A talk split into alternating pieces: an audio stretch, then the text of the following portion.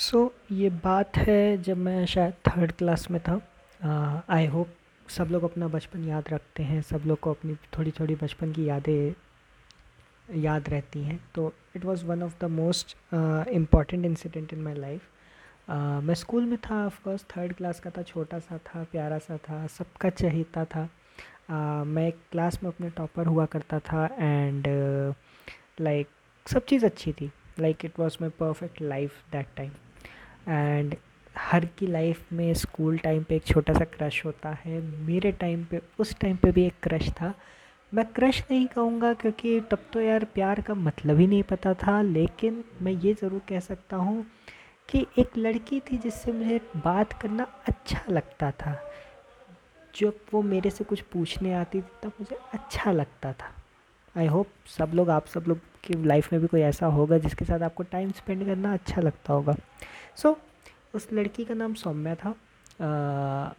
Of uh, course वो भी पढ़ने में बहुत अच्छी थी, मैं भी बहुत अच्छा था। मैं हमेशा इसलिए पढ़ता था ज़्यादा ताकि वो आके मुझसे क्वेश्चंस पूछे।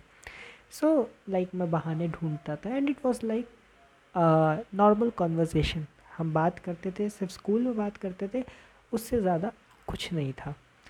और जैसे जैसे समय बीतता गया, क्या कहते हैं कि मेरी बातचीत बढ़ती गई एंड जब फोर्थ क्लास आया तो we exchanged our numbers somehow.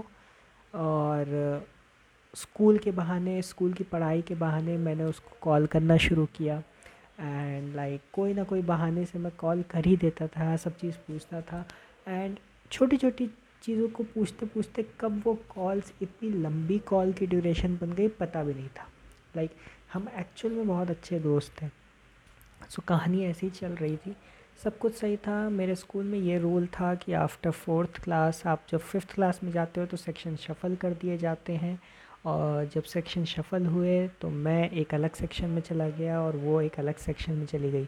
और स्कूलों में ये होता था कि हर सेक्शन की पढ़ाई अपनी अलग होती है।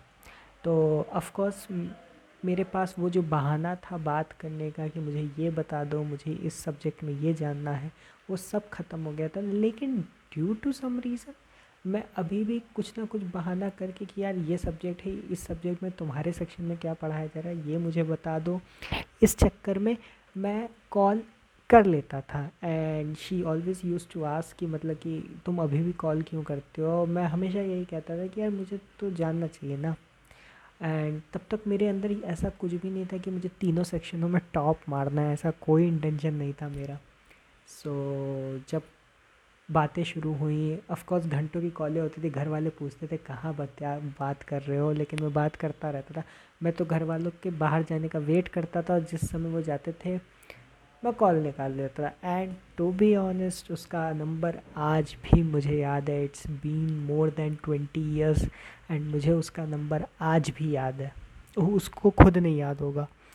तो तो फिर ऐसे ही चलता गया, मैं पूछता क्या।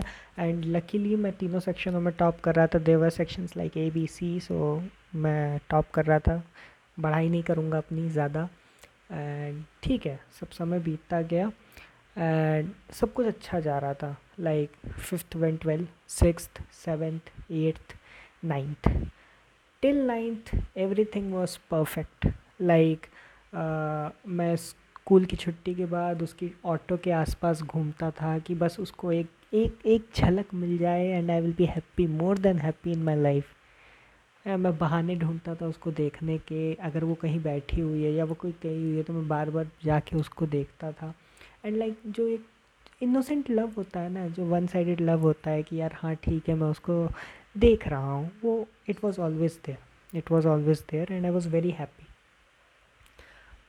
मुझे कभी भी इस चीज़ का अफसोस नहीं था कि मैं कभी उसको बोल नहीं पाया। एंड uh, हाँ लिटरली मैं ये एज्यूम करता था काश एक ऐसा दिन आए जब वो मुझे वो उसको ये उसको लगे कि हाँ ठीक है कुछ तो बात होगी कि अभी तक ये लड़का बात कर रहा है। Okay, so till ninth everything was good, everything was okay, I was like always there for her.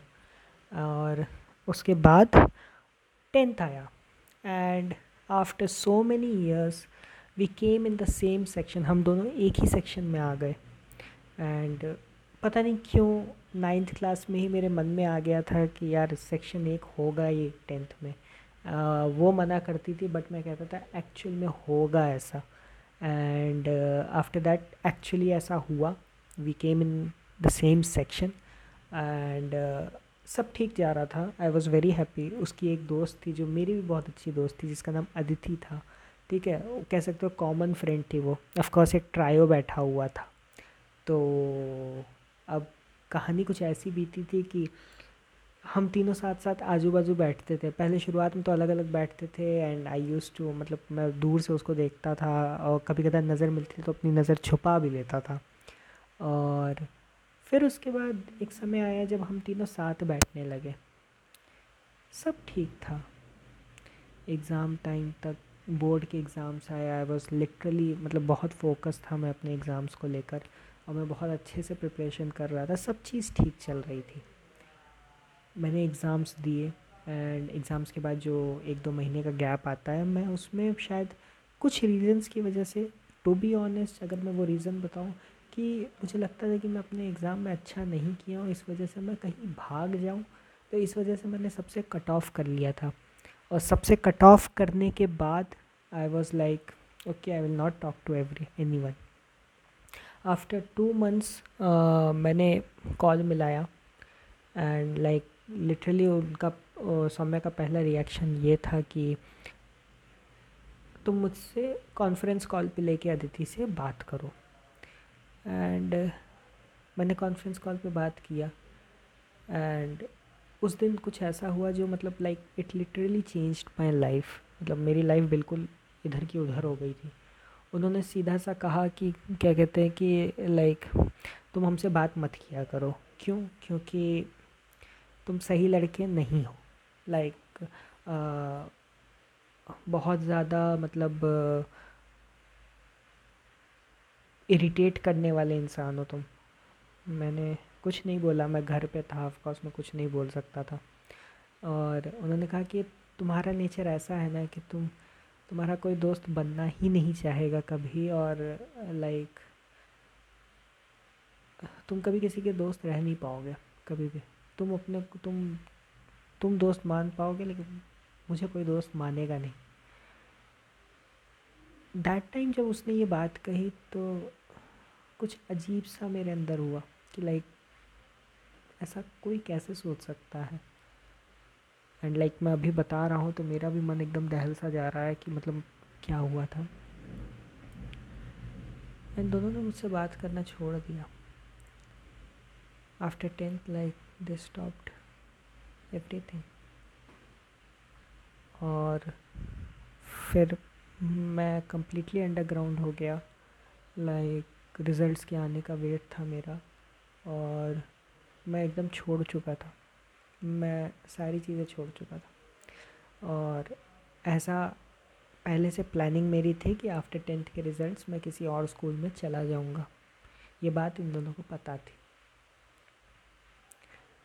बस इस एपिसोड के लिए बस इतना ही मैं रोकूंगा, क्योंकि आगे एपिसोड क्या होता है, क्या मैं दूसरे स्कूल जाता हूँ कि नहीं जाता हूँ, मेरा रिज़ल्ट क्या था, वो भी मैं आपको एक्चुअल में बताऊँगा। बट अभी के लिए मैं इतना ही बता सकता हूँ। आई होप छोटा सा वो था लेकिन आपको समझ में आया होगा कि मतलब एक वन साइडेड लव कैसा होता है। वो जो हम लोग स्कूल में बचपन में करते हैं ना, जो पहला पहला प्यार होता है, वो एक्चुअल में बड़ा स्पेशल होता है। बिकॉज यू तुम आप प्यार करते हो बिल्कुल उस इनोसेंस के साथ ना, जो वापस कभी दिखती नहीं है। वो that's a one time innocence जो आपके पास होती है।